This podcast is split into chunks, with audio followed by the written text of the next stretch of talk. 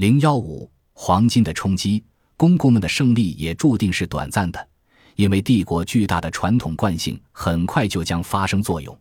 接下来发生的太平道所领导的黄金之乱，又把他拉回原来的轨道。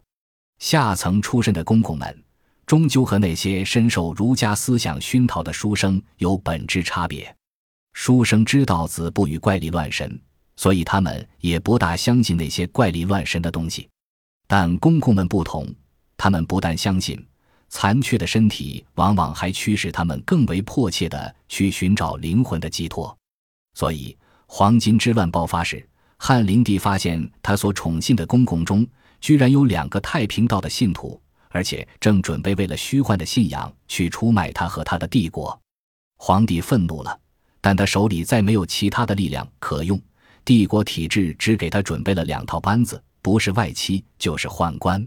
他只得走回用外戚的老路子，请出自己的大舅子何进来担任大将军，负责全国的剿匪行动，同时还拉出一帮仍然在党锢中的书生呐喊助威。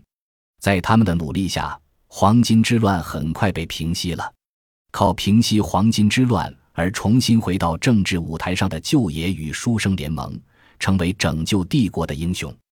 他们很自然地要求帝国政治重新洗牌，公公们也意识到自己暂时斗不过这些威震天下、有刀把子在手的家伙，答应退让。但书生还不肯答应，他们还在想着要报两次党锢事件之仇，所以以袁绍为首的正统派坚决要求根除宦官势力，这就使得双方的冲突激化，非你死我活不能了结。公元一百八十九年。汉灵帝去世，双方立刻发生火并。先是宦官诱杀大将军何进，随后何进手下的袁绍等人又尽杀宦官，双方两败俱伤。这是人们所熟知的《三国演义》里的故事。本集播放完毕，感谢您的收听，喜欢请订阅加关注，主页有更多精彩内容。